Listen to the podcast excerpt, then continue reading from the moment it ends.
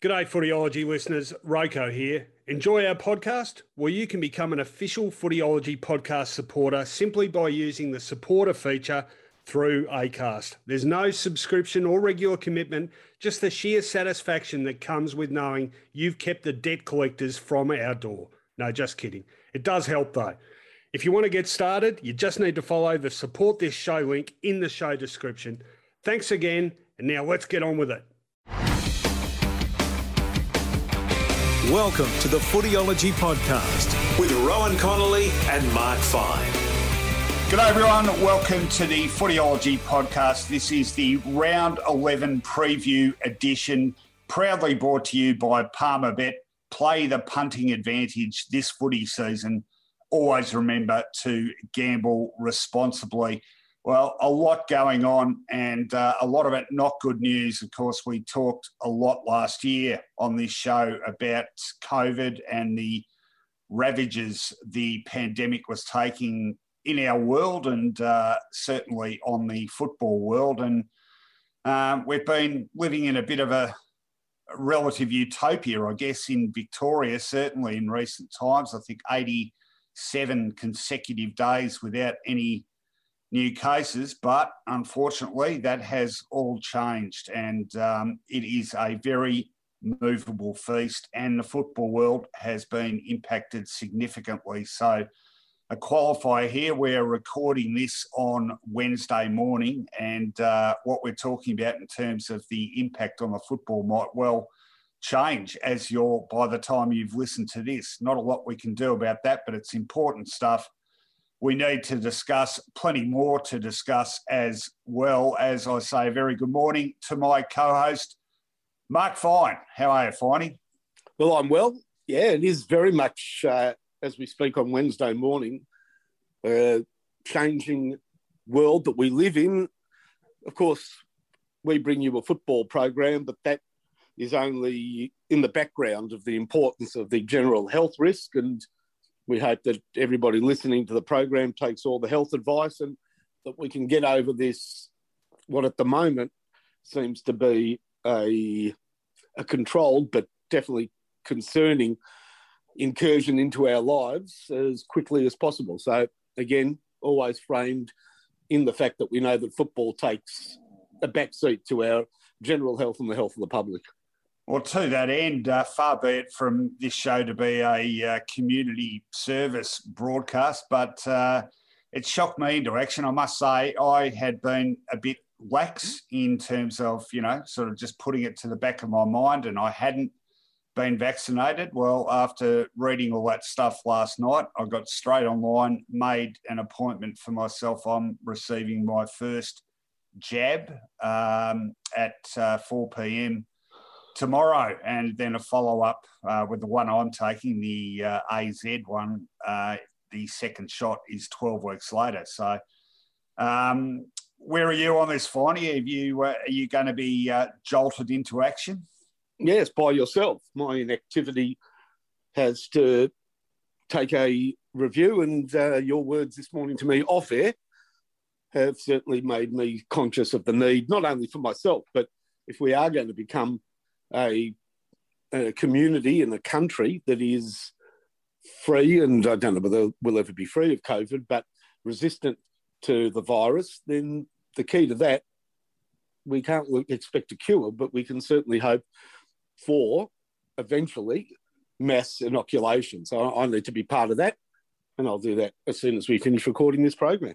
Oh, good on you. And uh, same applies to all you listening out there. We all need to do our bit here. We certainly don't want to go through the sort of extended lockdown that we did last year. I don't think any of us wants to do that again. I tell you what, though, uh, if we all do the right thing and we can still be out in the streets, that will mean that we can avail ourselves of some wonderful treats out there. And there's nothing more wonderful, Finey, than a big, juicy hamburger. From Andrews at 144 Bridport Street, Albert Park. Boy, they are a good feed, no question about it. And, you know, there are choices there. I'm personally a pretty plain Jane when it comes to picking my hamburgers. I'll get a cheeseburger, generally no frills. But there are people that love their extras. An egg, a bit of beetroot. Bacon's a very popular addition, as of course is the Hawaiianization of some burgers with a bit of pineapple. You can get one with the lot there, Rowan, or you can go the basics. But whichever way you go, it's the big, beautiful, juicy meat patty that takes centre stage with the fresh buns and all the fresher creek. That's an Andrews hamburger. That is 144 Bridport Street, Albert Park. Uh, I think hamburgers and I part ways at the mere mention of pineapple. I have to say that is sullying a beautiful, beautiful thing. But uh, I'll tell you, one thing you don't have to worry about getting pineapple on is a brand new home renovation, Finey. Yeah, that's an odd comment. You're talking about a West Point property rebuild Oh, in the southeastern Melbourne suburbs. Pineapple free. If you want it to be, it will be, but it will certainly be a house for the ages. And there is a footprint, of course, in that part of Melbourne, Albert Park, Middle Park, South Melbourne, Port Melbourne, etc.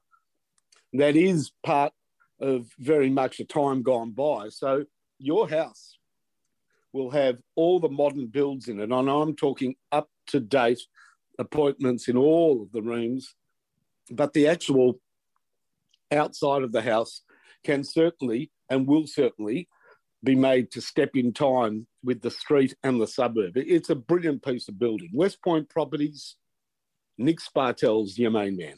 Well, whilst we're talking about the best of uh, various products, uh, I have to mention another partner of ours, Stats Insider. They are a sports and data driven industry leader providing model projections analysis to more than 15 sports across the world including this year's French Open, which kicks off this weekend. They do stats on everything, Finey. I believe there are even stats on what tiny percentage of the population would even contemplate having pineapple on a hamburger. They simulate an event 10,000 times to best understand both the range of possible outcomes and the probability of each result. Along with their famed pre match and in game predictions, Stats Insider is also known for its full season forecasting, which still has Richmond at a 62.3% chance of playing finals this season, despite currently being outside the top eight. Stats Insider also home to some of Australia's best independent sports writing and analysis. Everything is free to use on site. So check them out at statsinsider.com.au. Give them a follow on Twitter too at Stats Insider. In fact, I've written a piece of them this week as well, Finey. So check it all out. It really is a fantastic website. All right, that's our plugs done. That's our intro done. That's our community health announcement done. Let's get into the show. On Footyology Newsfeed.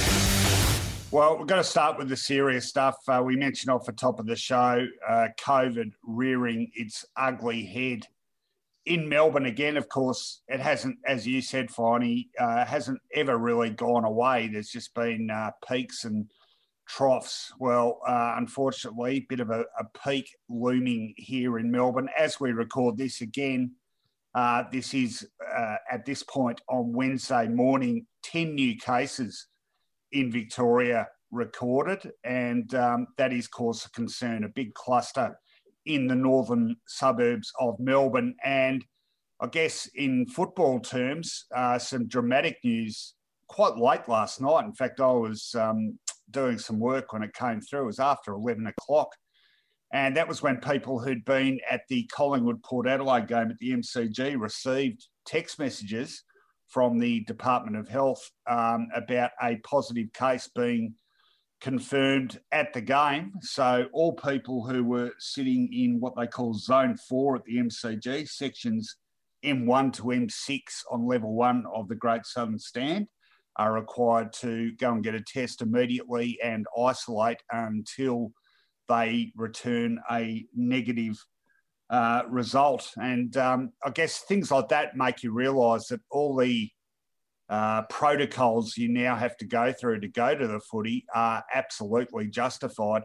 including, I've got to say, the QR codes. One thing that has worried me a bit in the games I've been to as a punter this year, and there's been a few, um, are the amount of people sort of breezing past the QR code scan and not leaving their details. Hopefully, that behaviour will change now in the wake of this latest flare up. So that's enough of a concern. But uh, as we awoke this morning, again, stressing on Wednesday morning, um, it got more dramatic because two teams who are playing outside Victoria this weekend have been required to leave Melbourne immediately to get to their destinations. Essendon, who play West Coast in Perth on Saturday night, were scheduled to leave uh, not until Friday. They are now leaving today on Wednesday, uh, heading to Perth early. And Carlton, who play Sydney on Saturday, they are also heading up to Sydney today. So this has really thrown things around, and uh, it's a movable feast Finey, and who knows what might happen by the time we actually get to this football weekend. The government's considering reducing crowd sizes again. They've got to work out um, whether they can accommodate a larger crowd at Marvel Stadium with the roof open.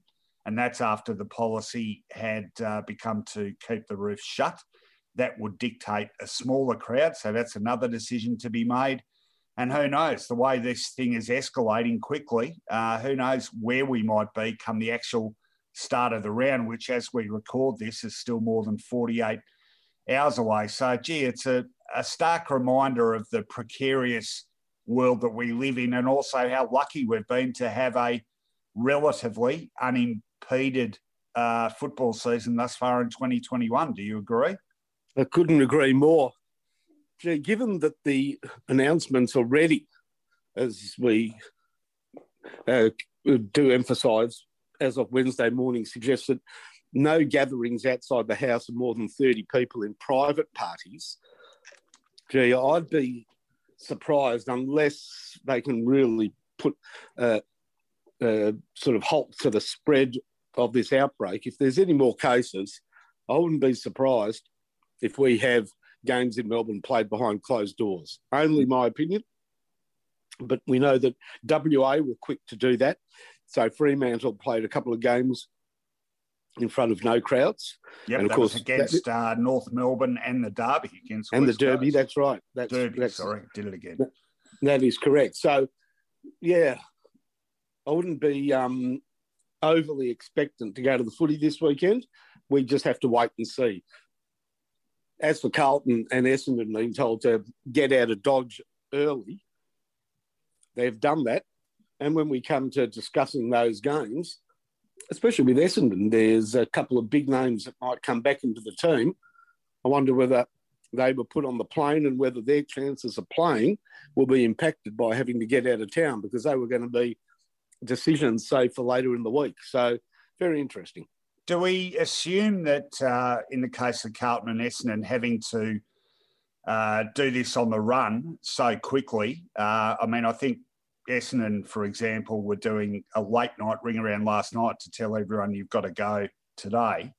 Uh, do we assume that that is going to impact negatively on their and Carlton's chances? Or, I mean, obviously, those clubs are going to have to try to spin it as a positive but, but pretty hard to do. I'm, I know I'm a creature of habit, you know, and if I had it in my head, I'm going to Perth on Friday, and then all of a sudden someone rings up and says, "Pack your bags, you've got to go now." That would throw me. I wonder if there is there any way they can turn it into a positive. Do you think? Yeah, I think there is because both of those clubs would not have been expected, or are not expected to win those games. Mm. Essendon heading to West Coast, Carlton up to the SCG. They're both playing teams in the eight. They are not in the eight. And maybe, you know, this shake up can be by a good positive spin from the coaching staff and even the players themselves can be the sort of uh, uh, unsettler that might reset the chances of these two clubs. Let's be honest. They were both outsiders or are both outsiders. So why not turn it into a, a one off unusual setup that gives us a different way to approach a difficult game.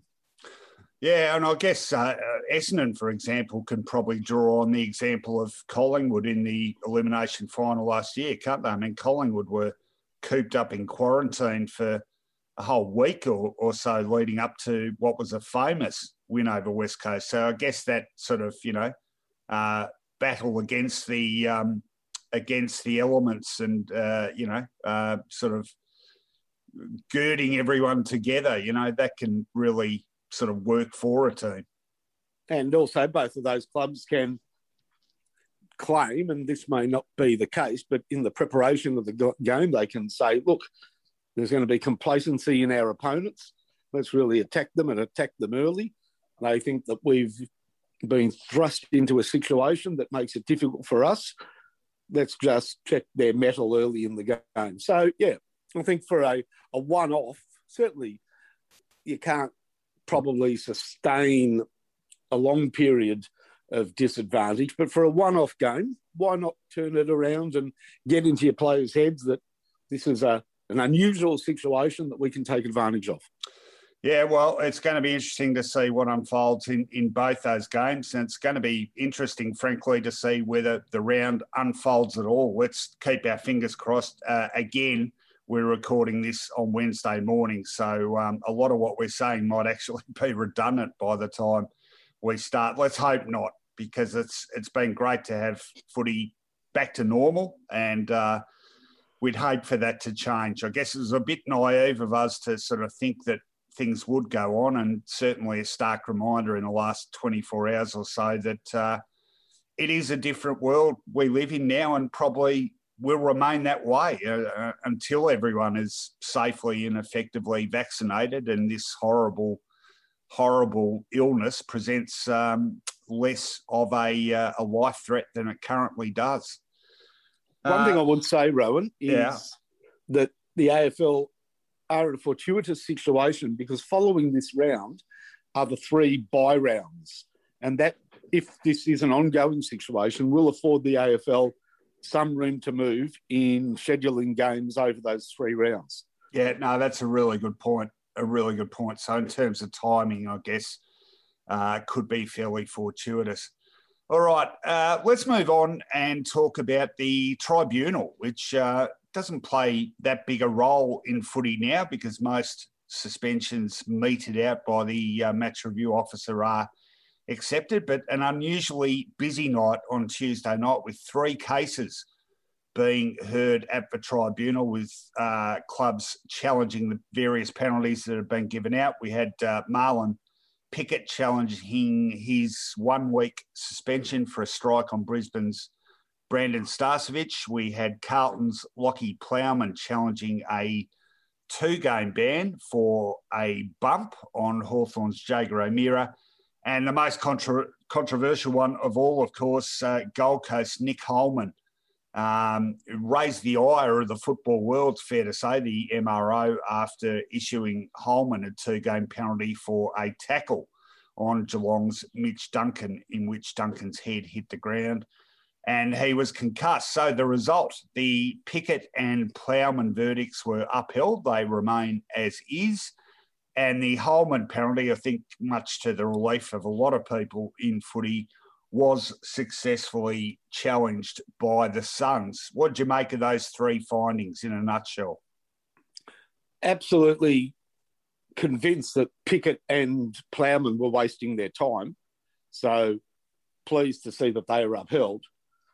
I mean, that was a pretty brutal bump by Plowman on O'Meara. And well, let's talk about that because you know there, I, I, know a significant number of people were arguing that um, that deserved to be overturned. I must say I'm I'm with you. Although I thought two games, I understand you know their classifications lead to the suspension.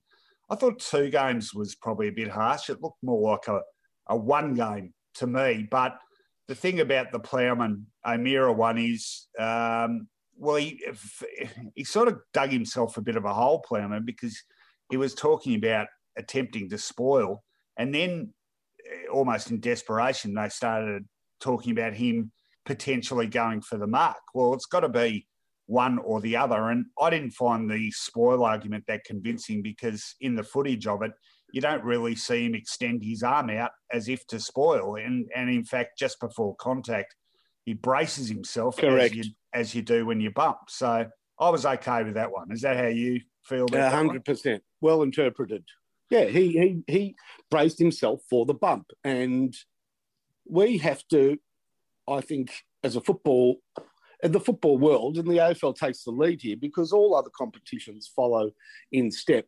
We have to be more conscious of the action and less of the result. Now, O'Meara was down and gaze. It was right towards the end of the game, but he was able to get up and, you know, didn't have to um, leave the ground or no ongoing injuries that should affect him taking his place in the side this week.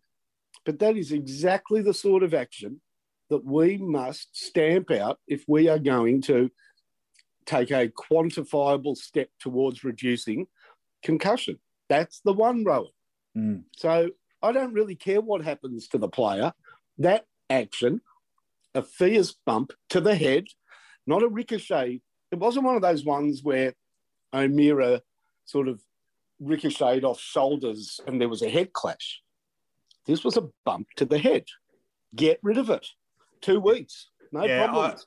I, I do have some sympathy for Plowman in that, uh, you know, you look at that in real time. It is, it's a instinctive, reactionary sort of thing. We're we're asking players to, and I'm not saying we don't do this. I agree, it needs to happen, but it's not that easy. I think to change footballers' instincts, and basically, uh, he has to make a calculation in. God knows. I mean, it have to be 0.2 of a second uh, okay, am I going to be too late to spoil here or mark? Um, I can't do that. There's, I can't bump him, otherwise I might get suspended. So what am I going to do? Like all that has to happen in his head in the space of well under half a second. You know, it's it's a tough call to make when your all your instincts and your upbringing and the footy you've played thus far um, tends differently to that.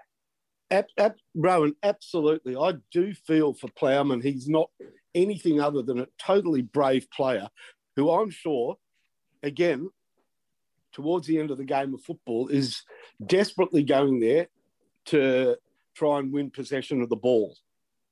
But as it played out, he bumps.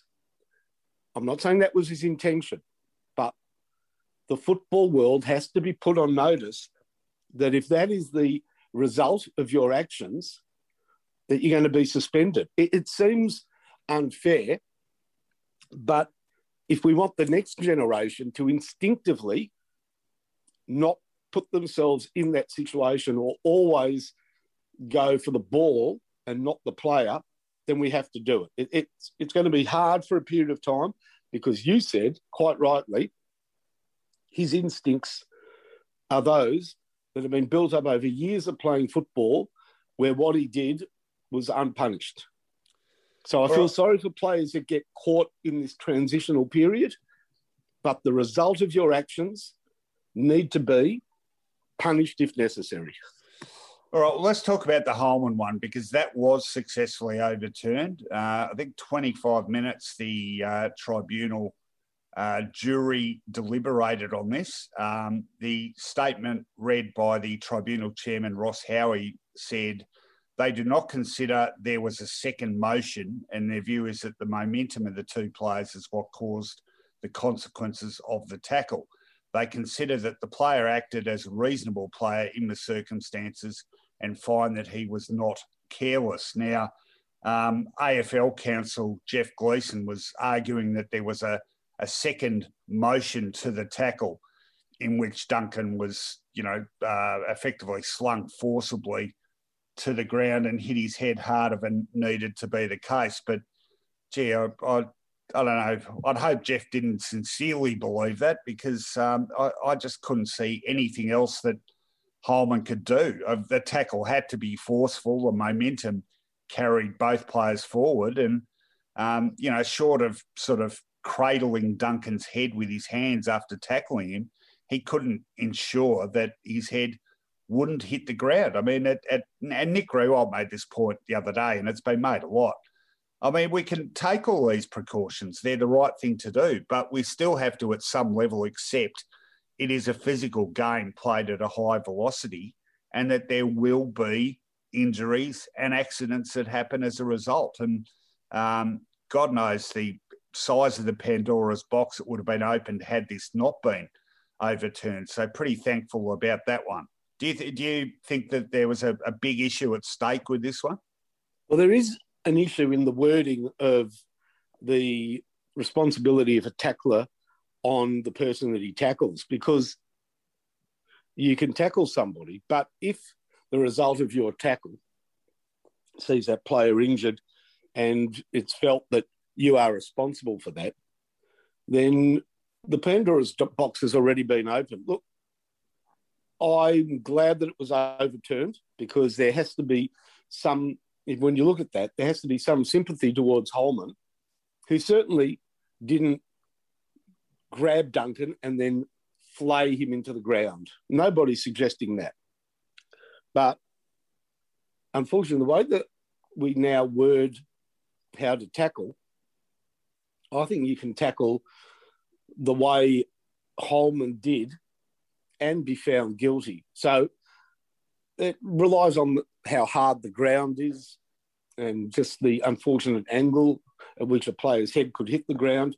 But I think we've got a sensible out here, and that is understanding that even in a tackle, the player being tackled still has momentum. And that was a really good interpretation by the tribunal. So Duncan's momentum also contributed to the velocity at which he hit the turf. And I think that gives us a sensible way of looking at players who have their arms pinned and are tackled in one movement. Good you know, work by the tribunal. You know, I'd, I'd, go further than that because I reckon the greatest comment on the um, contradiction of this incident is the fact that um, Holman won a free kick for holding the ball.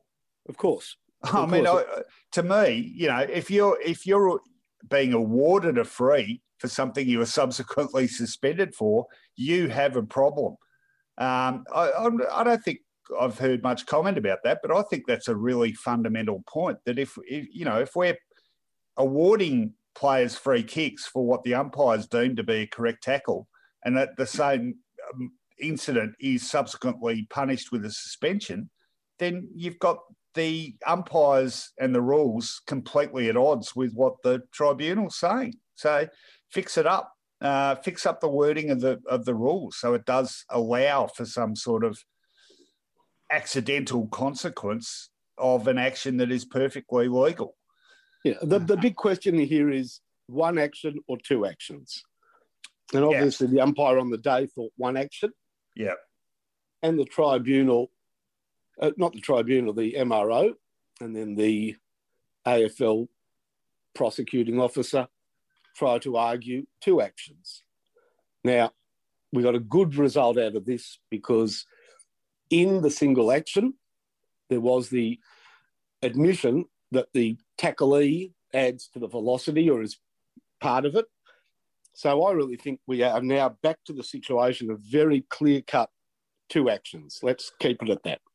All right, let's uh, just close off news feed with a couple of other uh, items, uh, not insignificant items, mind you. Marcus Bontempelli uh, extending his tenure at the Western Bulldogs by another four years. He is now locked in with the Bulldogs until the end of 2025 by which time he will be 29. So it's not one of those deals where we say he's a bulldog for life, um, but uh, close enough to it. It's an interesting time frame actually because uh, there's been a bit of a trend lately with you know what they call franchise type players to give them extended deals of you know up to seven years. The Bulldogs have decided against that, and there is still theoretically scope for Bontempelli to go somewhere else for several years at the end of this deal.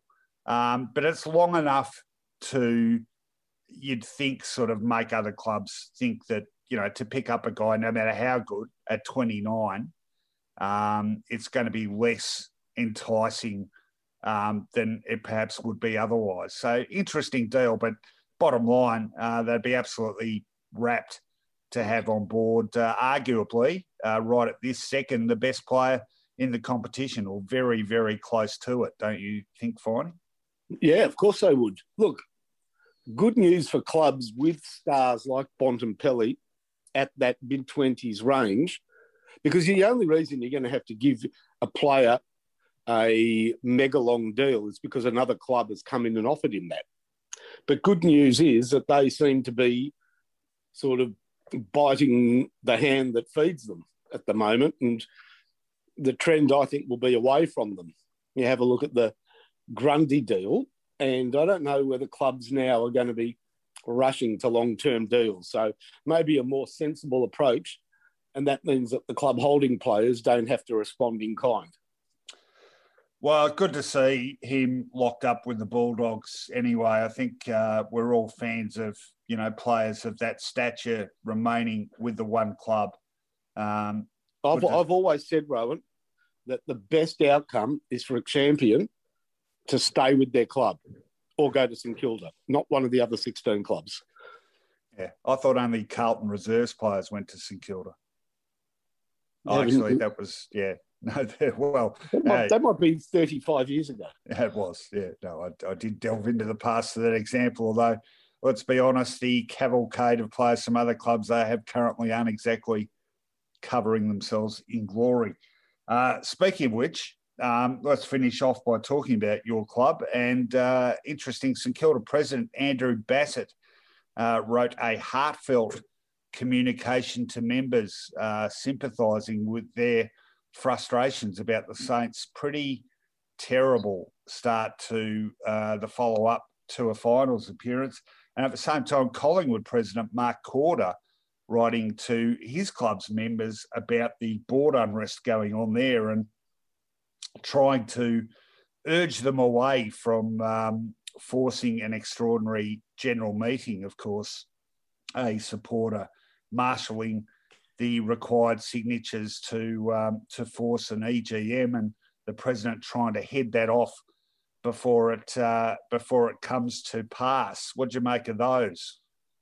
Two very different types of letters. One of them from Collingwood, more a political letter positioning Mark Korda, of course, at the current president of the Collingwood Football Club as somebody who doesn't want any more disruptions in running the club. So I think that one had a far more political edge to it. And I didn't need to receive the letter from Andrew Bassett because I personally ran into Andrew on Sunday. How did that conversation go? Well, just he actually saw me and recognised me and said, gee, pretty disappointing.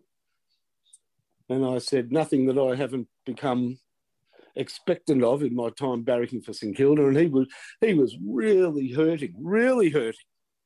Why didn't um, you just play him your rant from Sunday night show? Because I hadn't done it yet. I saw him on Sunday. Um, That's a good point. but, but he was actually yeah, a good mate of mine. You know, Andrew Shostak, just mentioning a good mate of mine. Um, he's coaching an under 15 football team, Ajax under 15s. And I promised to go down and see how they performed. They were unbeaten, but of course, the fact that I went down there, even though they were 29 points up a minute to go in the third quarter, they lost as well. So I'm wondering whether it's not Andrew and I that are the problem. we both mused on that very point. Oh, well, good to see, uh, at the very least, good to see um, the heads of clubs seeking to uh, make pretty direct communication with the support base anyway. So uh, let's hope that the Saints can be a little more competitive for you and the Saints president and a score of St Kilda fans out there uh, been through a lot these 120 odd years. That's a bit of a cheap shot, wasn't it? Sorry about that. That is enough for Newsfeed. We've got some big games to preview this week. Let's do it. On Footyology, previews with Punch. Round 11 kicks off Friday evening, Marvel Stadium, with arguably the match of the season thus far. In fact, forget arguably, it is a match of the season thus far. It is the top two teams on the ladder, uh, both a couple of games clear of their nearest rivals. A potential grand final preview. I love that phrase. It is Western Bulldogs taking on Melbourne, 7.50 p.m. You'll be able to uh, hear a full rundown on what happened in that game and have your questions answered, of course, on Footyology Final Siren, our live stream on Twitter and Facebook following that game. It's going to be an absolute cracker. Uh, the Palmer bet odds for this game, the Bulldogs going in favourite, they are paying $1.66 head to head. Melbourne paying $2.15. Of course, those odds as of 8:30 a.m. Wednesday morning, and uh, you can see them updated on the PalmerBet app and the website palmerbet.com. Uh, all those odds updated to the minute. Stats Insider, what do they say about this game? Well, the Bulldogs and Demons have won the disposal count in 17 of their combined 20 games, and the inside 50 count in 16 of the 20. Both these teams love to possess and penetrate, while both rank top four for tackles inside 50, which is testament to how ferocious both are about keeping the ball locked in. One area where they do differ greatly is in hitouts. Melbourne are ranking first, and the Bulldogs rank 17th. So interesting ruck battle looming there between Max Gawn and Tim English, the young emerging Bulldog Ruckman. Uh, interesting to see how selection pans out on this one, Finey. What are both sides thinking about there?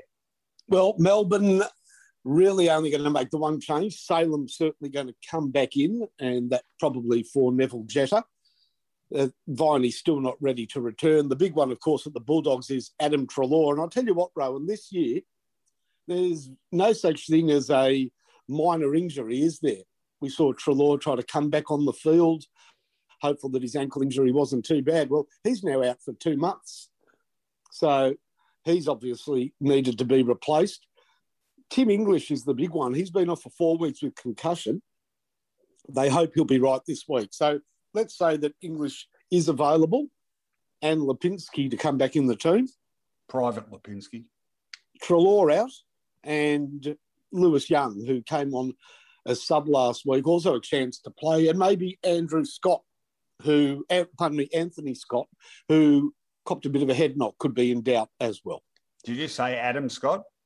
I said Andrew, but I changed it to Anthony. okay, and uh, easily done. Gee, you got to feel sorry for Treloar. Cannot take a trick on the injury front the last couple of years. Uh, I'll tell you one in, interesting consideration with this game, Finey. Um, I think it's a bit of a hangover from years past. Of course, Melbourne had that appalling record uh, at Docklands. I think they lost something like 23 or 22 consecutive games there uh, between about, oh, gee, 2008 and about 2015. Interestingly, though, their recent record there is pretty good. In fact, they've won seven of their last nine appearances at Marvel Stadium, and the two they've lost, um, one to the Bulldogs, one to St Kilda, only by eight and 19 points. Head to head against the Bulldogs, it's pretty even. The Bulldogs have won the last couple of meetings, but the Melbourne won the three prior to that. Uh, gee, it's going to be a great midfield battle, isn't it? These uh, two midfields, the premier midfield units in the competition, both bat pretty deep. They're both strong, uh, both got a good balance now. Melbourne really improved in this area of inside and outside stuff. Uh, I think the difference might just be the um, efficiency with which both are hitting their targets inside the 50. And as impressive as Melbourne has been, I think that is one area where the Bulldogs are looking really dangerous at the moment with Bruce and Norton, a really good tandem. English comes back on that presumption. He provides a really good third target. They've got smaller players who chip in. They've also got midfielders who uh, really hit the scoreboard hard. Marcus Bontempelli, probably the best example of that. Uh, and they've got form. For me, the decisive factor in tipping for this game, Finey, is the recent form. So Melbourne, you know, tiny, narrow loss to Adelaide last week, but the three games prior to that, North Melbourne, Sydney, and Carlton, they did struggle to put those opponents away. The Bulldogs, on the other hand, well, they've lost the one game, and even that loss to Richmond was a game they controlled for over half. So I think on form, pretty hard to tip against the Bulldogs. Which way are you going?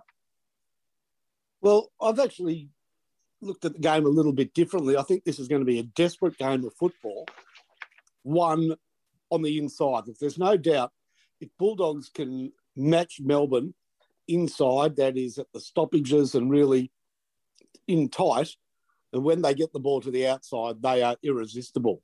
But I think that Melbourne are almost unbeatable at the moment in the clinches. We're talking about Clayton Oliver at the height of his powers, ably assisted by Brayshaw.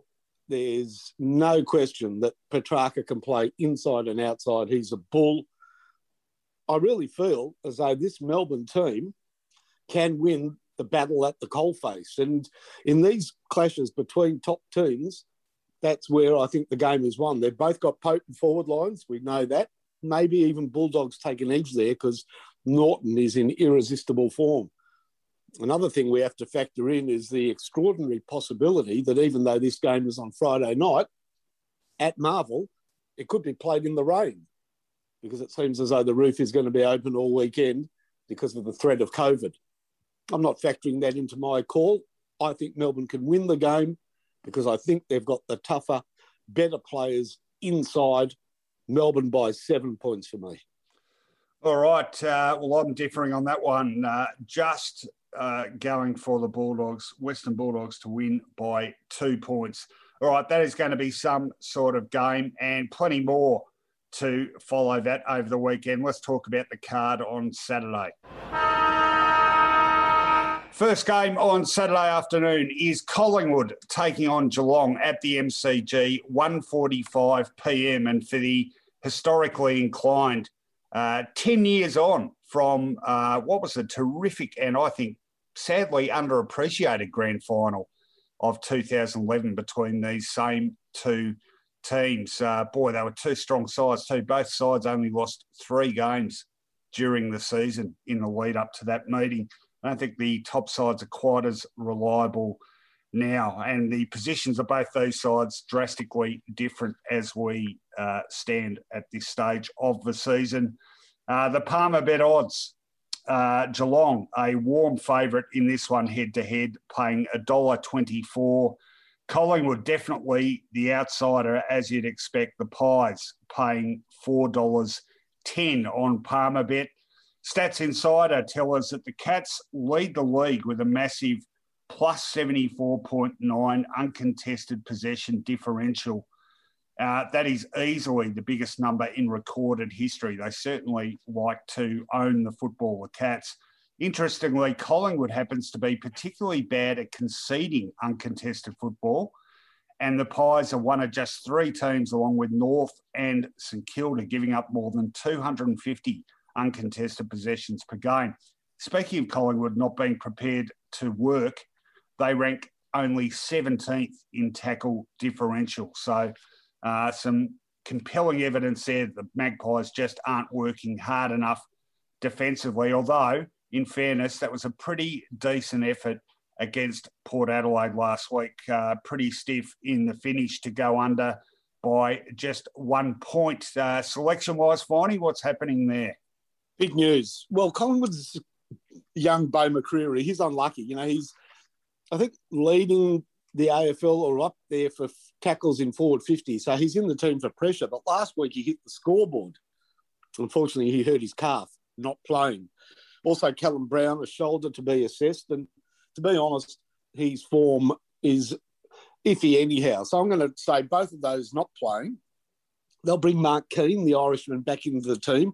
They need some height back up in defence for more, knowing that they're coming up against the likes of Hawkins, Cameron, and Ratugolea. And then they've got a range of players to choose from that have been in and out of the team. Maybe another chance for Finn Macrae. Geelong, we know Duncan's not playing, and we wait on the availability of Cam Guthrie. Big chance, I reckon, for Max Holmes to be back into the side. So that's Go, good news. That's good news for you, Rowan. And we just wait on, as I say, the availability of Cam Guthrie to see who that second player is. Maybe Charlie Constable. Look, eh, I've got to tell you, if Cam Guthrie's shoulder doesn't come up, I'm very tempted to tip Collingwood.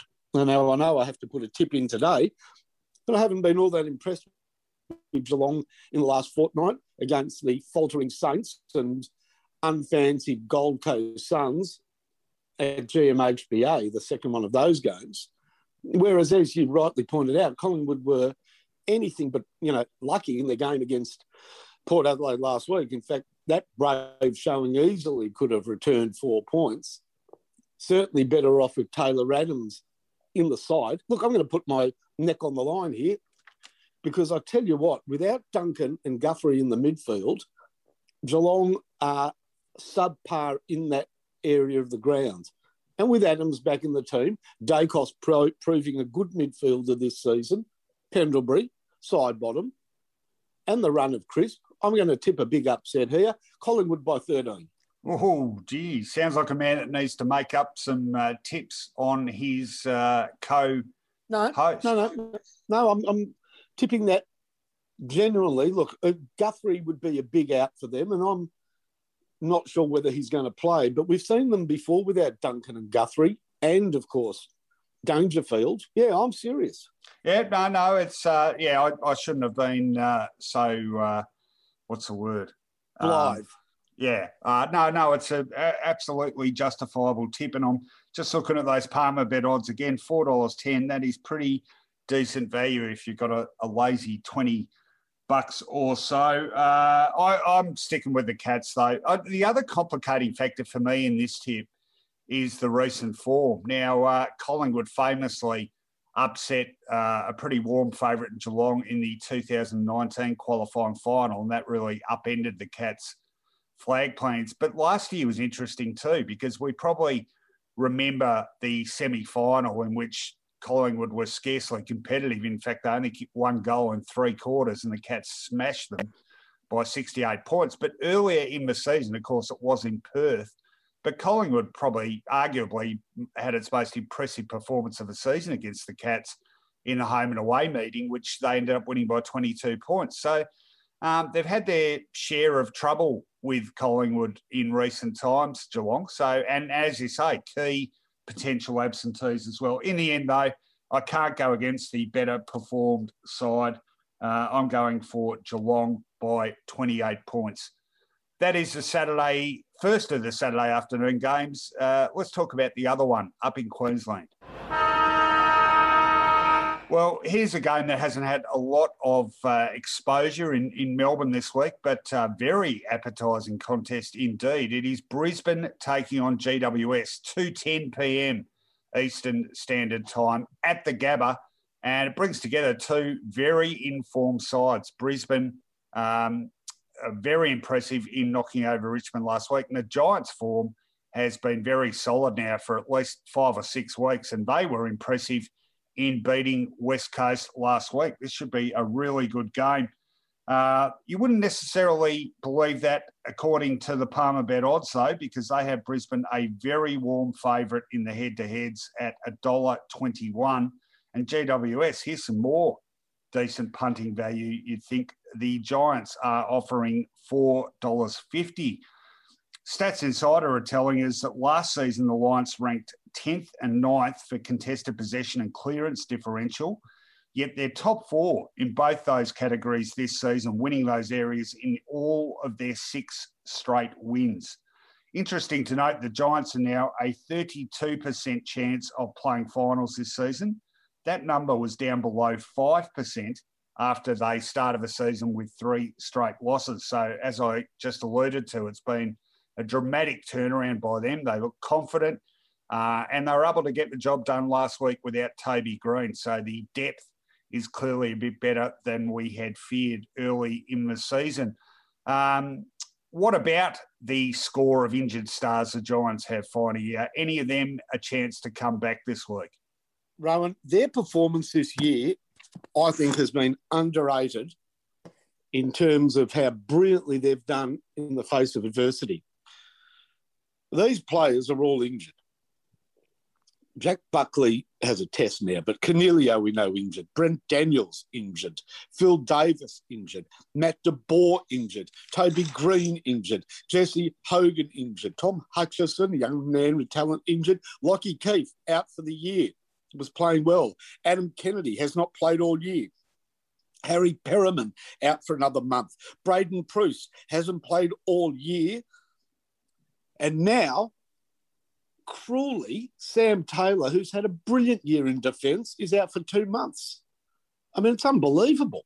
Well, what's wrong with him, just to bring people up to speed? Again, another of these ankle injuries, syndesmosis might be the mispronunciation, but also the injury. Syndesmosis, um, yep. Syndesmosis, thank you. Hard to pronounce and obviously very hard to overcome. Two months for Sam Taylor. What a blow. Wasn't he playing well? Brisbane, on the other hand, again, a team that has really, over the last two or three years, had a, a hardy list to choose from. They won't make any changes. They're flying. Sam Taylor has to be replaced. O'Halloran was the unused sub. He can come in maybe, and I don't know whether he can bolster the defence, but they can move the deck chairs. Possibly, again, somebody plucked from the VFL in that key defensive role. Nothing stands up at the moment. And because of that injury, Rowan, I'm going to be fairly quick. It's just a bridge too far against a red hot Brisbane who are loving life, playing at home, playing with great self belief. No panic if they go behind. Brisbane for mine by 49 points. Oh, big margin there. Uh, and I must say, I concur, maybe not to that extent, but uh, you're right. I mean, it is a bridge too far. They've been wonderful in almost reinventing themselves despite that catalogue of stars out. But Taylor is arguably, uh, and perhaps funnily enough, outside green, probably the worst player they could lose because he has been absolutely terrific in that defence and uh, one of the worst sides to lose him against as well, given the presence of Hipwood and Daniher, not only big marking forwards, but very mobile as well, which Taylor is himself. So that is going to be a massive loss and added to all the other ones, certainly decisive in my view. Also at the Gabba, look, the Giants have got a pretty decent record against Brisbane. Brisbane have won um, two of the last three, but uh, not by a lot. And of course, in between, there was that uh, loss in the semi final heartbreaker for the Lions in 2019, one of the Giants' most famous victories. That also at the Gabba. It's a really hard venue to win at. You've got to have everything going for you. You certainly need at least a, a reasonably full complement of your best 22 or 23 on the park. And for that reason, like you, Finey, cannot go past Brisbane. I'm not going by 49 points. I'm tipping the Lions by 30 points. All right, that is the two Saturday afternoon games. Let's talk about the twilight game. The twilight game on Saturday, 4:35 p.m. Marvel Stadium brings together two teams uh, for whom form isn't terrific. In fact, they delivered probably the stinkiest two performances of last weekend. North Melbourne smashed by Essendon by 72 points, and your Saints finally, without wanting to dwell on it, 111 point losers to the Western Bulldogs. It's a long way back for both.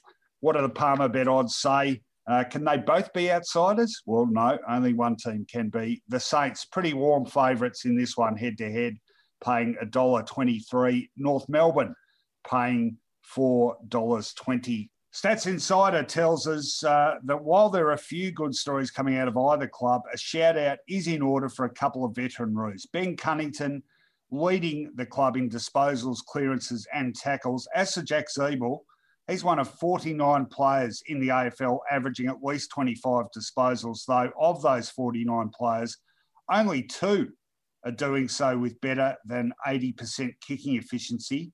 One of them is Jack Ziebell, and the other one is Sydney's Jake Lloyd. That is an interesting stat. Uh, anything on the horizon for either club to get positive about on the selection front? Finally, I've got one. My namesake, Leo Connolly, a highly touted young St Kilda player, uh, tipped to potentially make his debut. Is that going to happen? That will happen. Just first on Ben Cunnington that is a fantastic effort leading all of those statistical markers for North Melbourne because he didn't play round one or round two. So, God, he's a good player, isn't he? North Melbourne, will they make any changes? You think so after losing by 12 goals? You know who was great for them in the VFL? Tristan Xerri. Whether there's room for the ruckman to come in, I'm not sure. We know Goldstein made a marvellous recovery recovery from an injured ankle against Essendon, but they might squeeze Xerri in. And also Will Walker, Jack Mahony, one player that didn't touch the ball too much against the Bombers. As for St Kilda, Brett Ratten has promised that the axe will be swung. And I can guarantee you that Dan Butler is one player that won't be playing this week. He just can't get his hands on the ball. His ex Richmond teammate Jack Higgins isn't in too safe a territory either. Those two have had disappointing seasons. There'll be no Shaun McKernan, and I doubt there'll be any James Frawley. And to that end, Jimmy Webster is in doubt. Leo Connolly, halfback flanker and good user, will make his debut for St Kilda, I reckon. They reckon he's pretty quick for him. Not Petruccelli quick, but I'll reserve judgment. Um, yeah, he's a good mover, they reckon. So we'll wait and see. Luke Dunstan has had big numbers in the AF and the VFL, so he'll make an AFL return. Expect Tommy Highmore to come into the side for Frawley, and Nick Coffield could get a recall as well. So they'll certainly be testing the limits of their depth in the game against North Melbourne. Look, we're not quite sure what the rules in terms of attendance will be for COVID restrictions, but they don't need to put any warnings here. Even if they cut the attendance down to 50% of capacity at Marvel Stadium, they'd have to go out into Collins Street and drag people in by the nose to get to that number because they're not going to get 25, they're not going to get 50% anyhow. Place supporters sets of supporters would be pretty loath to head out on a cold Saturday afternoon to watch the way these two teams are playing. What? St Kilda, better list? Surely. If they lose to North, the roof, you know, the, the roof will be open, but the sky will fall in on top of the St Kilda football team if they lose to North. I'm tipping St Kilda by 27 points. Well, I'll tell you what's interesting here. I, I, know it's easy to get sort of swayed too much by history, but North Melbourne has a consistently good record against your mob fighting. In fact, they have won 10 of the last 12 meetings of these two sides. And famously, last year in that round one game, before we had the three month layoff, um, North Melbourne not very highly rated at all heading into last year and uh, came from behind to upset your Saints and snatch a two point win. So um, it's sort of like they match up pretty well against the Saints. Having said that, uh, I thought I always thought there was a chance last week they'd have a bit of an emotional letdown having jagged that first win of a season against Hawthorn, and so it proved. And in fact, they were lamentable against Essendon. And I've got to say that uh, you can tell in the first 10 minutes of that game that they were toast because they just weren't working hard enough the Bombers had space all over the park. Uh, will that continue? Well, you think they'd find something. Uh, they want to present a better face of themselves than they showed last week. But that's probably even more the case for your side because they were just absolutely woeful. The big but for the Saints with me is that they have had some decent performances. And the one that does stick in my head is the comeback win against West Coast. It shows that they are capable. There is something dangerously amiss with the attitude there. But uh, I reckon it would have been a pretty tough week on the track for the Saints, and they have to show something. Otherwise, the pressure is going to build to ridiculous levels. I think they're good enough to win it. I don't think they're going to win it by a lot, though. I do place a bit of stock in that uh, North Melbourne matching up well against the Saints. I'm going for St Kilda by just 16 points, which brings us to Saturday evening. Saturday evening in Darwin, uh, we have Gold Coast playing Hawthorn, 7:40 p.m. Eastern Standard Time. That one first trip to play a game for premiership points in Darwin for the Hawks. The Suns have been there twice before, lost to Carlton there last year. Uh, little interesting um, lead up to this too, and a disturbing one for the Hawks. Uh, Cyril Rioli looks like uh, he was going to snub an invitation to be a guest of the Hawks at that game. A little bit of friction between Cyril and his old club, unfortunately. Hopefully that can be resolved and he is present because what a wonderful player he was for them and uh, for all of us to admire in his time playing AFL footy. Interesting game. What do Palmerbet say about it? Well, they have Gold Coast as favourite. That doesn't happen that often. It is the case this time, though. The Suns paying $1.41 head to head. The Hawks paying $2.93. These two sides have combined to win the inside 50 count in just four of their 20 games this season, Stats Insider tell us. Not helped along by both being firmly mired in the bottom four, where contested football and clearance differentials are concerned. Ben King could be the difference in this game. He ranks eighth in the league, having already hauled in 28 marks inside 50. The Hawks have given up 141 marks inside their defensive 50 this season, which has them ranked 17th. So their defence under a bit of bombardment and not coping that well with big, agile marking players. And that Ben King certainly is.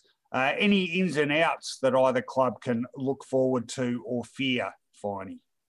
Yeah, uh, as far as Gold Coast is concerned, I wouldn't be surprised if they play young Mal Rosas.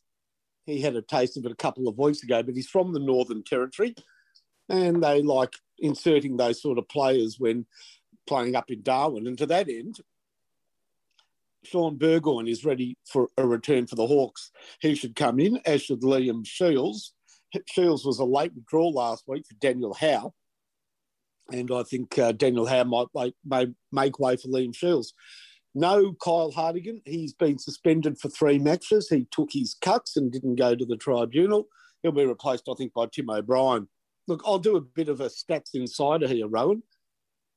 In the greasy conditions that you get up in Darwin at this time of the year, because it's the wet season, so it's either very greasy or actually raining, 0% chance of a highly skilled clash between these two teams. Uh, Hawthorn are struggling, and likewise, Gold Coast, a better showing last week down at the old Kardinia Park, have to fight against their natural tendency to fall away mid-season to basic irrelevance come the end of the year. There's a real opportunity for Gold Coast to put a halt on the slide, and I think that they can. I think they can mainly because Hawthorn at the moment are a five-man team. Honestly, beyond Mitchell, O'Meara, some work done down forward by Luke Breust. He's always good at capping off goals bit of courage by Ben McEvoy and some great work in the back line by Scrimshaw. There's just very little going on at Hawthorn, unfortunately. I've got to say, too too much left to too many, and they're not getting the job done. Gold Coast for mine by 11. Yeah, it's uh, you do wonder about uh, the skill level in this game, given both sides uh, have had their struggles, and as you say, not uh, necessarily natural footy conditions in the uh, in the north of the country in the top end. Uh, historically, Hawthorn have absolutely held sway over Gold Coast. In fact, they've played 13 times in the history of the Suns, and Hawthorn have won 11 of them. And the last three, really convincingly 51 points, 70 points, and 53 points. And a couple of them at a time when the Hawks were hardly travelling that well themselves. But this time it is different. Uh, I'm putting a fair bit of stock in the Suns' performance down at the Cattery last week. Now, that was a game where a less resilient version of the Suns would have just rolled over and been smashed by in the order of 100 points. And I think we all thought that was a fair chance to happen. But they really hung in there to the extent where they were still a decent winning chance early in the last quarter. Uh, and they've pulled out a few of those performances this year. Just when we start getting on their back and talk about them being uncompetitive, they will deliver. So, look, gee, it's been a slow process that psychological as well as physical growth, but it is starting to happen for them. So they can't afford to have another insipid showing, having performed reasonably well at Geelong, the hardest road trip in footy. They have to win this game against a side that is ripe for the picking. Their form has been better than Hawthorn. They do have the better personnel. It's hard to wrap your head around it, but that's the way both clubs are situated right at this point in time. So the Suns have to make it count. I think that'll be the message Stuart Dew drums into his players this week. And uh, I'm tipping him, not with the greatest of confidence, but I am tipping them to respond positively to that. I'm going for Gold Coast to win this one by 12 points, which leaves one Saturday night game, and that is in Perth. 7:40 p.m. Eastern Standard Time, Optus Stadium in Perth. Of course, 5:40 for the locals. West Coast taking on Essendon. As we told you earlier, Essendon has headed over to Perth two days earlier than scheduled, thanks to the COVID flare-up in Melbourne. How big an impact will that have on their preparation? I guess time will tell. Palmerbet telling us about this game the Eagles, a pretty warm favourite despite their defeat last week, and a pretty good performance by the Bombers against North Melbourne. And the Dons having now won a couple of games in a row. West Coast paying $1.22 head to head on Palmerbet. Of course, these odds as of 8.30 Wednesday morning. You can see updated odds on the Palmerbet app or at palmerbet.com. Uh, Essendon paying $4.30 head to head. Stats Insider on this game. Well, they're telling us West Coast have won six games this season, but only one of those wins has come against a top eight outfit. Mind you, Essendon have lost 18 of their last 21 games against top eight opposition. So it doesn't inspire a lot of confidence in an upset. Something that we spoke about last week was West Coast horrible fourth quarters. They wilted again last week against the Giants mustering a single last term goal. On the season, they're 3 7 in last quarters and have averaged less than two last quarter goals per game over their last seven games. So, boy, if this one's close or the Bombers are thereabouts at three quarter time, they will definitely sniff what would still be a big upset. Uh, selection wise, Finey, either of these sides got much in the wind. Well, you know, there are a few West Coast Eagles players circling a return. Elliot Yeo and Hutchings played well in the WAFL last week, but maybe another week for them. Witherden was a late withdrawal, expecting to come in for Harry Edwards. As for the Bombers, I wonder whether being forced to leave Melbourne early will kibosh their plans for two big names to come back. I wasn't at the airport, so I don't know if they're on the plane. I guess they are. We know that Jake Stringer can play well off a break. He doesn't need any time in the VFL. We think that he's ready to return. And the big name that has probably just a couple of weeks ahead of schedule made himself available is first ruckman Sam Draper. So I'm going to put both of them in for Phillips. And who would be the other one to miss out for Stringer? You could probably best tell me, Rowan.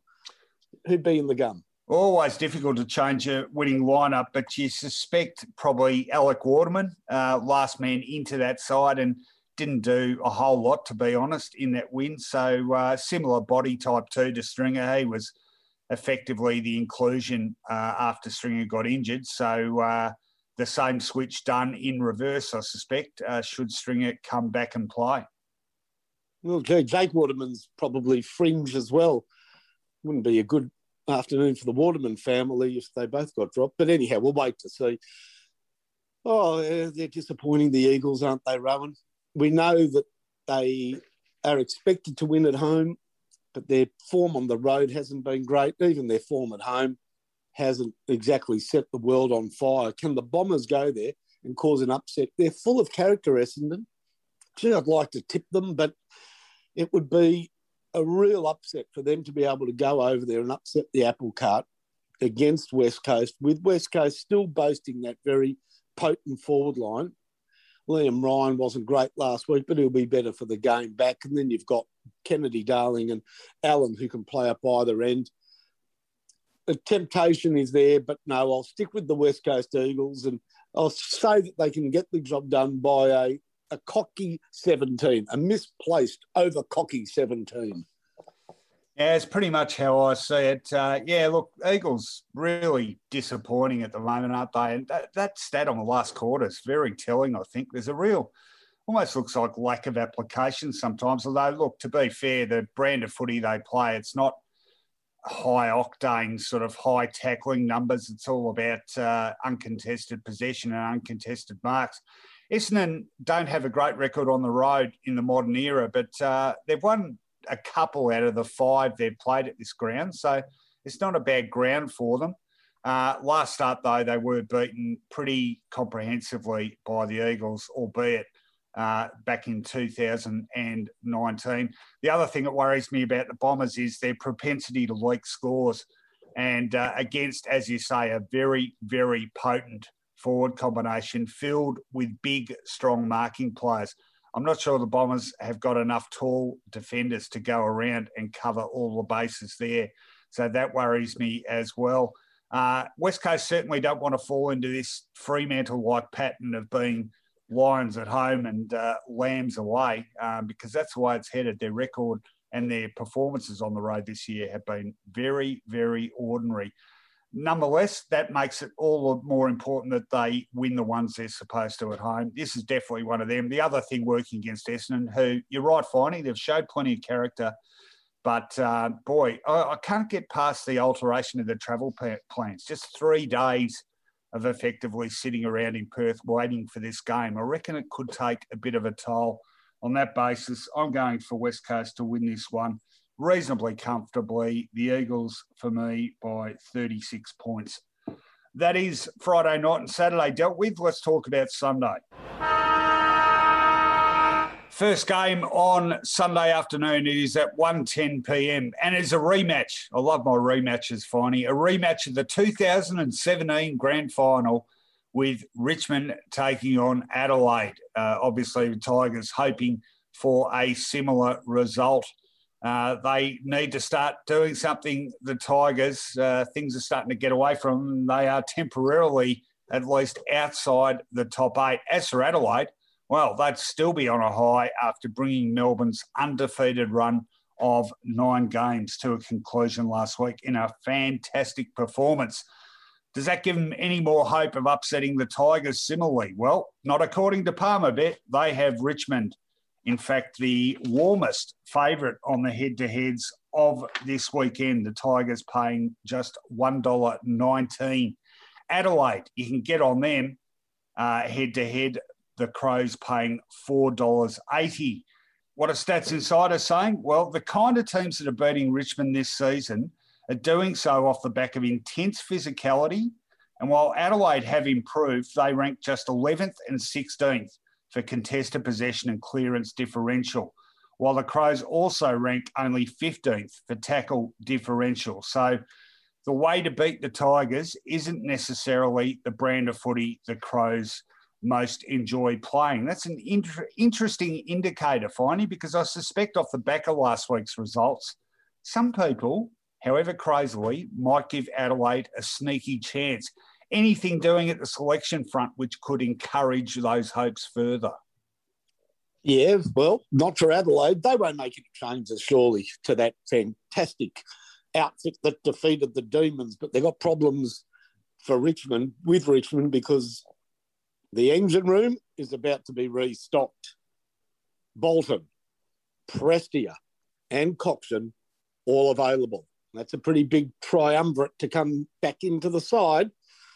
No Marlon Pickett because of suspension, and Ralph Smith and Nash likely to make way.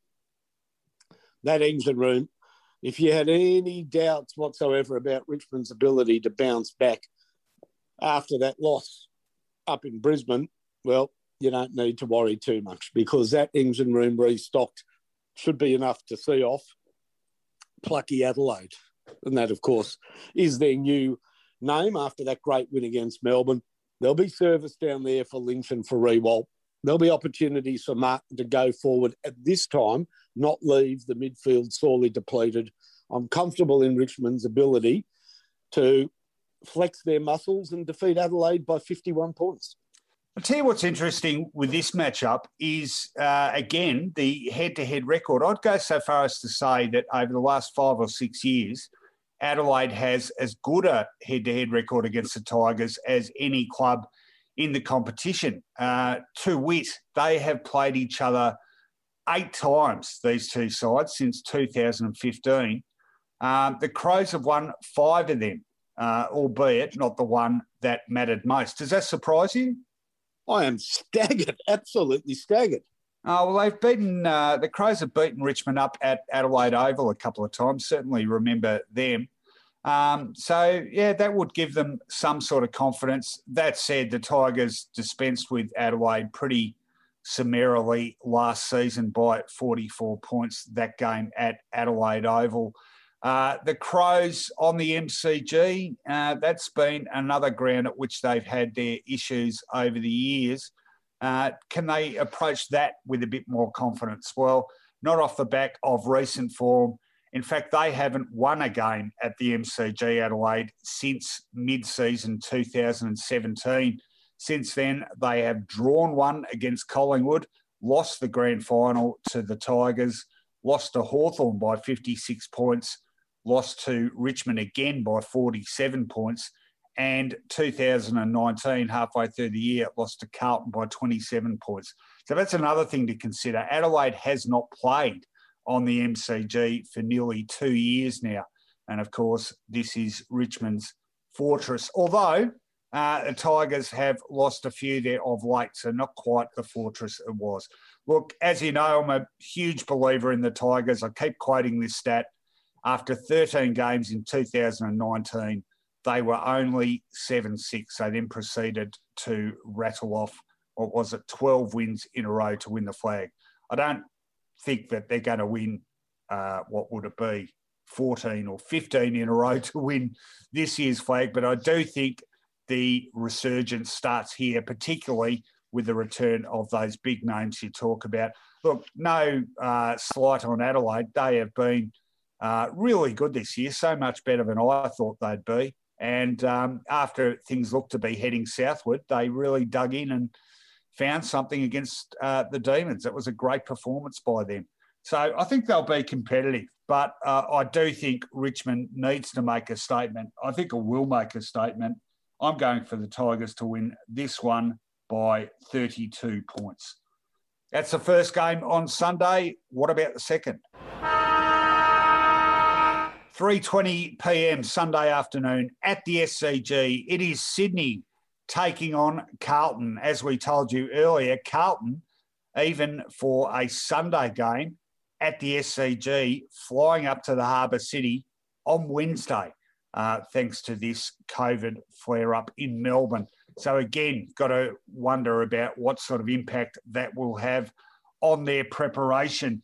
Uh, Palmerbet telling us about this game that the Swans are pretty warm favourites. They are paying $1.44 head to head, and Carlton offering $2.81 on Palmerbet. Of course, those odds updated to the minute on the app or at palmerbet.com stats insider tells us that the Swans have lost four of their last six, but according to Stats Insider's futures model, are still a 65.5% chance of playing finals, though their top four prospects have dropped to just 22.7%. Meanwhile, though Carlton have won their last two games against the Swans, it's actually been 27 years since they won three games straight against Sydney. That's a fair chunk of time. Speaking of form, Patrick Cripps has enjoyed just one 30 plus possession game from his last 26 matches. That is a rare run of outs by his lofty standards. In his prior 26 matches, he'd had 13 such performances. So, certainly a lesser version of Patrick Cripps we've been getting this season. Uh, the Blues, anything to recommend them in selection terms, or for that matter, the Swans finding?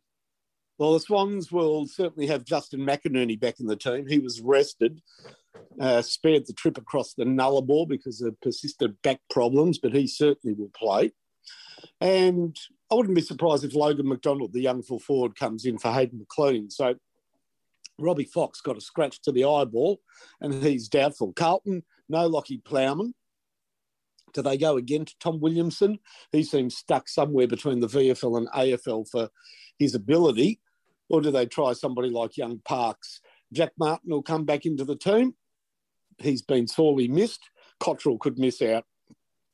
Sydney are vying for higher honours, and they seem conscious of that when they play each week. They just got pipped by Fremantle in a very exciting finish back on home soil you know, we saw them a couple of weeks ago get jumped by Collingwood, but they didn't panic. They put the nose to the grindstone and got the job done.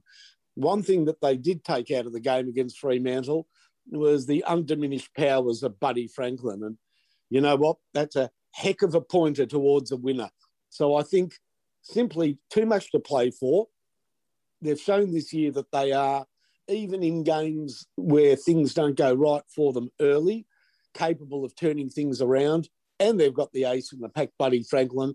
That's the one, two, three that gives me a Sydney win by 23 points. Yeah, I'm going for the Swans here too. Uh, as you know, I've been a big believer, tipped them to make the top eight. I think they've been very resilient. Um, yeah, look, they've, they've lost more than they've won of late, but uh, they've tended to be pretty uh, close defeats. So I, I still think they've got plenty uh, to recommend them in terms of a top eight berth. Uh, Carlton did beat the, well, as Stats Insider told us, Carlton have beaten the Swans the last two times they've played, both – by single figure margins, though, so barely been anything in it. And one thing the Blues don't have is a, a good record at the SCG. Uh, did win their last game against the Swans there, like I said, narrow, only seven points that result. But that was their first win at that venue since 2011. And in fact, only their second win at the SCG in the last 15 visits to the ground. And that is a run stretching all the way back to 1994. So, in all that time, uh, how long is that? That is, gee, 27 years. The Blues have won at the SCG just twice, 2011 and 2019, and that one by just over a kick. Now, I think the Swans are the better side here. Look, Carlton were impressive enough against Hawthorn, but what did they beat? The Hawks really, really struggling. And uh, even though they were struggling, they were still right in that contest. So sort of as though the Blues are really setting the world on fire. Sydney, for me, um, I reckon in the order of 20 points. And that leaves just one game left in round 11.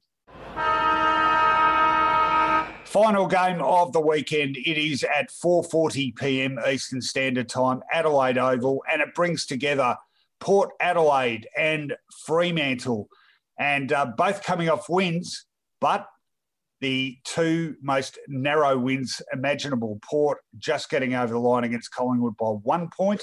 Fremantle at home by just two points against Sydney. Uh, tough ask for the Dockers. That is reflected in the betting. Thanks to Palmerbet on the head to heads, they have Port Adelaide a very warm favourite, $1.20. Fremantle paying $4.60. Stats Insider are issuing their weekly reminder the Port have now won 15 straight games against bottom eight opponents. They certainly know how to beat the sides they should. They get the chance to go 16 straight hosting another bottom eight side. Uh, Port is having to lean on Travis Boak quite a bit this season with their captain, the only player in the league leading their club outright in both clearances and goal assists. Uh, wonderful twilight portion of his career he is enjoying, been fantastic this year, as indeed he was last year. G Port less than impressive. Lucky to get over the line against Collingwood Finey, but I'm looking at Freo. I'm looking at them being on the road. I saw their last road trip. It was here against Essendon and uh, didn't lose by a lot, but far from impressive. Going to be a tough ask for them. Uh, anyone they can turn to to help plead their case. Yeah, Andrew Brayshaw will come back into the team. Hard to find who he's going to replace, except that Matt Taberner, who turned his ankle in the win over Sydney needs to pass a fitness test. So we'll keep an eye on how that plays out. As for Port Adelaide, I don't think they'll make any changes having that narrow squeak over the Pies. You know, Port Adelaide, they're not much different to West Coast this year in the disappointment department. They've just been able to get a couple of narrow squeaks on the road to go their way. Otherwise, I think the spotlight might be shone on them as well. Had they lost to Collingwood, you'd start to say that they just aren't really meeting expectations. You're quite right. Boak has to shoulder a huge load, and he does so against a midfield that has some depth. With Brayshaw back in the team, you've got Fyfe and Mundy. All right, they're easy to reel off. Let's not forget that they've also got Serong and Cerra. That's a bloody good midfield. Can they take advantage of that midfield? And they've got Darcy in the ruck performing beautifully. Can they take advantage of that midfield on the road against Port Adelaide? Actually, I've tipped them a couple of times, Freo, because of that really good quality midfield, but something there's still something amiss there. Walters is playing better, so is. Taberner is a decent forward, but they don't put big scores on the board for some reason. And that's where I think they might fall short because they just don't seem to be able to execute around goal what seems to be good play farther up a field. Port Adelaide for mine, not confidently by seven points. Oh, that's a, a, pretty close contest you are predicting. Uh, I'm a little more confident about Port Adelaide's prospects. Having said that, and having concentrated on Freo's poor road record, their one victory on the road this year was at this venue. Of course, against the Crows back in round five, Freo winning that game by 12 points. That was their first win uh, after seven straight losses at Adelaide Oval, their first victory at the ground since back in 2015. So probably will take something from that. Not all that long ago, just six weeks ago. So the memory still pretty fresh. I just don't trust them on the road though, and I do think Port Adelaide, as you're saying, um, they they need to kick some butt, so to speak. Uh, a, a win over Freo at home isn't going to make their premiership claims any more credible. Uh, conversely, were they to drop this one, I think uh, they would start certainly uh, copping some critical slings and arrows. So they can't afford that. They have to continue to beat up on weaker opposition, which, as Stats Insider told us, they routinely do. I think they will do that again. Got the better personnel, um, have greater depth. I don't like the way Freo still, I think, uh, for all the improvement of some of the younger players, still rely heavily on the veterans and will so again uh, against Port Adelaide. Port, too many weapons. They're at home. I think Port Adelaide wins this one by 24 points. And that is round 11 previewed. That leaves one part of this show left, and it's our old favourite fantastic footy flashbacks.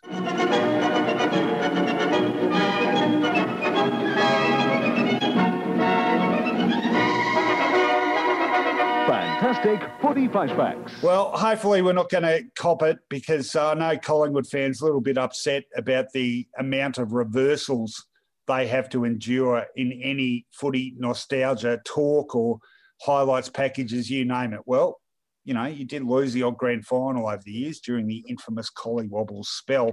Uh, that brings me to this week's instalments. But fear not, Magpie fans, we've got a square off coming soon, courtesy of Mark Fine. I'm going first, though.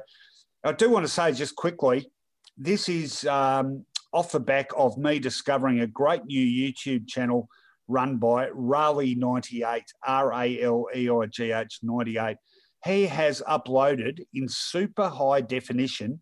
I might have just made that up, but it is the clearest footage I've ever seen of the old grand finals and other finals as well on his YouTube channel.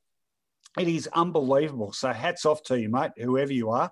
Sterling job. Not only that, he's put them all in convenient highlights packages and time coded them all. So you know uh, what minute mark it is when all these things happen. And that got me thinking about this particular game. Arguably the most famous grand final of all time, 1970, saw Collingwood leading Carlton by 44 points at halftime. The Blues famously coming over the top to win by 10. Now, if you hadn't seen the whole game, and I suspect many people haven't, you might think, well, they did it bit by bit, got in front late in the piece and won. That is true. However, they managed to erode the bulk of that deficit in no less or no more than 10 and a half incredible minutes just after half time, the start of a third quarter. Carlton went from 44 points down to just three points down by the 13 minute, 10 second mark of the third quarter. And given the context, given the time, the most amazing burst of power packed football, seven goals in a 10 and a half minute spell. Incredible stuff. Scarcely believable in any game, let alone a grand final in 1970. And the commentators, the famous trio, Mike Williamson, Butch Gale, and Ted Whitten, were suitably excited. It's great audio, uh, even if you're a Collingwood supporter. Let's have a listen to it. Down to the half forward line, looking for Jesaulenko, but oh, it's Crosswell at his mark. Crosswell plays on, gives the ball to uh, Walls. Walls has a long shot for goal. Jones is there. Down to Teddy Hopkins, the 19th man. He steps for goal. And it throws. What it through. Oh, look at Carlton. They're playing on it every opportunity. Gill drives down. Jesaulenko. Jesaulenko's dropped it, but he butters up a left foot snap. This is through or close to it. No, a mark. Hopkins again. Hopkins again. Gee, that was good play on that kid's part. Snapped it off the back of the pack. Good anticipation. Three and a half minutes into the third quarter, and Hopkins has kicked two goals within a minute, taken by Adamson. Adamson a hand pass intercepted by Nicholls. Nicholls a long hand pass towards Gallagher, but through they come. O'Callaghan is there. Jackson picks up for Carlton. Jackson a left foot snap. Oh, he's got it through. Beautiful goal by Jackson. From behind, punches the ball. Heatkins comes through, misses the ball, and Crosswell. Umpire Jolly said it was too Down high, and will take the free kick. Boy, are they coming On back. the mark, 10 yards distance they must be. He comes in with the drop punt, lines it up. It looks pretty good in transit, and it's right through the middle. Oh, There's another one oh. to Carlton. What's that right before? The fourth in this quarter. Dean comes out with the ball. Dean now a left foot snap. Bad kick. Oh, but it's a wild one, and Robert Walls again. Walls, a quick hand pass to Hopkins. Hopkins in a bit of trouble, but he shoots. He's put it through. That's his third. Smart play by Nicholls where to let that ball drop through. There's a kick in the towards centre half forward again and Robert Walls' mark. Great play by Carlton. He steps around Potter, races into an open goal. A long Look at shot and this. it's through. There's another one. Oh boy. Good football, Carlton. Now you know what we mean, you interstate viewers, by the excitement of this great game. There's Coach Ron Barassi, a lot in the corner there of the grandstand. A lot happier coach now at this particular stage. To throw it in the forward pocket, boundary He can- umpire. Higgins reckoned that went out on the full, but he couldn't fool the umpire. In goes uh, Jenkins, hits down. Hopkins has it. He tries to scramble the ball. Jesaulenko shoots. Oh, look at this. There's What a another one. play. There's the seventh. There's a complete reversal of ball by Carlton. That's complacency setting with Collingwood. They've kicked seven goals, Teddy.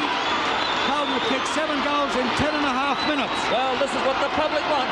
Three points to difference. What a whirlwind 10 minutes of football. And well recovered by you, Rowan, because yes, and only because I've done a fair bit of work with you over the last few years, and you've been at pains to point out that that comeback happened with a rush. Most people wouldn't have thought that it all happened in 10 minutes, especially the sort of belief that in the olden days, you know how, how they say five goals, that's nothing in modern football. That sort of tends one to believe that back in the olden days, the black and white days, it took three quarters to kick five goals. Not so. Well, well disproved. Good I'll work, just mate. I'll, I'll just give you the roll call of goal kickers too. Hopkins, Hopkins, Jackson, Crosswell, Hopkins, Walls, Jesaulenko. And uh, Teddy Hopkins, of course, three of his four goals in that burst. Robert Walls just doing unbelievable things.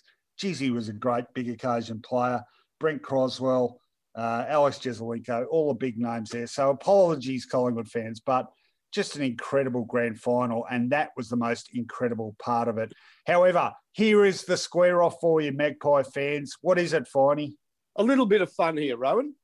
And we all know that Collingwood, in a 32 year period between 58 and 90, lost some pretty unlosable grand finals. And so was born a term, the Collywobbles. I mean, let's go through it. 1960, they kicked two goals, two for the day. 1964, they just lost to the Demons, late goal by Froggy Crompton. 66, one point to St Kilda. 1970, we've just heard. 1977, a draw, then a loss. 1979, they go down to the Blues. They're thrashed, thrashed by Tigers in 1980 and lose to the dreaded foe Carlton again in 81. It's a cavalcade of terror, isn't it? The old Collywobbles. It is. So, what did they do? after finally winning the flag in 1990 over, over your Bombers. They had a bit of fun. They thought they'd bury the Collywobbles. So let's go to the Channel 7 news report of the night the burial of the Collywobbles, and no prizes for guessing who the MC, the master of ceremonies, would be. Collywobbles lived around Collingwood for 32 years, but died suddenly after the final siren at the MCG last month. This afternoon, the Magpie Finals curse was given a grand funeral. Possibly the happiest funeral procession Melbourne has seen wound up at Victoria Park, the scene of many grand final commiserations since 1958. All you Collingwood supporters have waited 32 years for this to happen. We don't want anyone crying or being sad. This is a very joyous occasion. Former Magpie captain Lou Richards had his revenge as High Priest of the burial. This is the death of Collywobble. The jinx leaves only memories of finals defeat, which were sent to the grave one by one. Even in death, the Maggies had trouble sinking the Collywobble spirit. Finally, it went under. It's ashes to ashes, dust to dust. The Collywobbles are buried, and once again, it's them against us. Well, amazing stuff. That there was some sort of crowd. They got to the uh, the funeral cortege and the burial of uh, a mythical concept, wasn't it? In fact, that whole period, I remember after that grand final, and trust me, I was doing it tough, my team having been on the receiving end. It was incredible. It sort of took uh, winning grand finals to a whole new level. I remember merchandise just went through the roof. Uh, there were that many celebrations and functions. And uh, in fact, Collingwood said that that played a big part in their pretty ordinary performance the following year when they failed to even make finals. Uh, and of course, it led to one of the great jokes, didn't it? Who kicked five goals in the 1990 grand final? Answer, Finey? Essendon. Yeah, oh, what a ripper. Never gets old.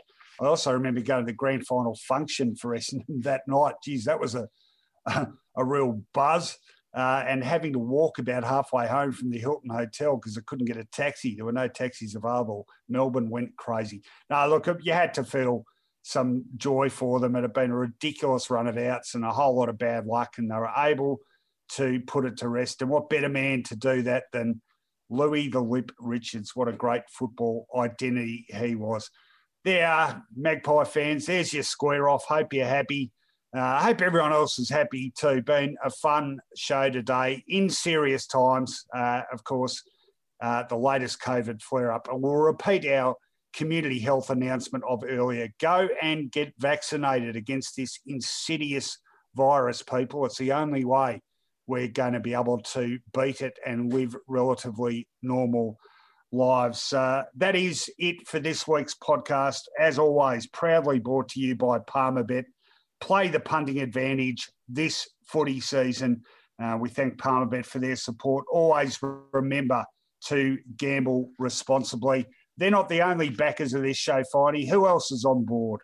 The great Andrews Hamburgers, 144 Bridport Street, Albert Park. The king of burgers is an Andrews burger. And don't forget West Point Properties, Nick's Bartels for the best in home builds. And don't forget Stats Insider, sports and data driven industry leader providing model projections and analysis for more than 15 sports across the world. You can read all their predictions and read some great independent sports journalism too at statsinsider.com.au. Everything free to use. Give them a follow on Twitter too at Stats Insider. That is it for this week. Uh, you can catch us again on Footyology Final, so on Friday evening following the big Western Bulldogs Melbourne clash. We'll be back with the podcast Sunday evening to wrap up what should be a terrific round 11. And you can support us as ever at the supporter page wherever you're listening to this podcast or at our several Patreon links for $7 Australian per month. Become an official Footyology patron, and that support is much appreciated and always valued. Thanks for your company, everyone. We'll catch you next time.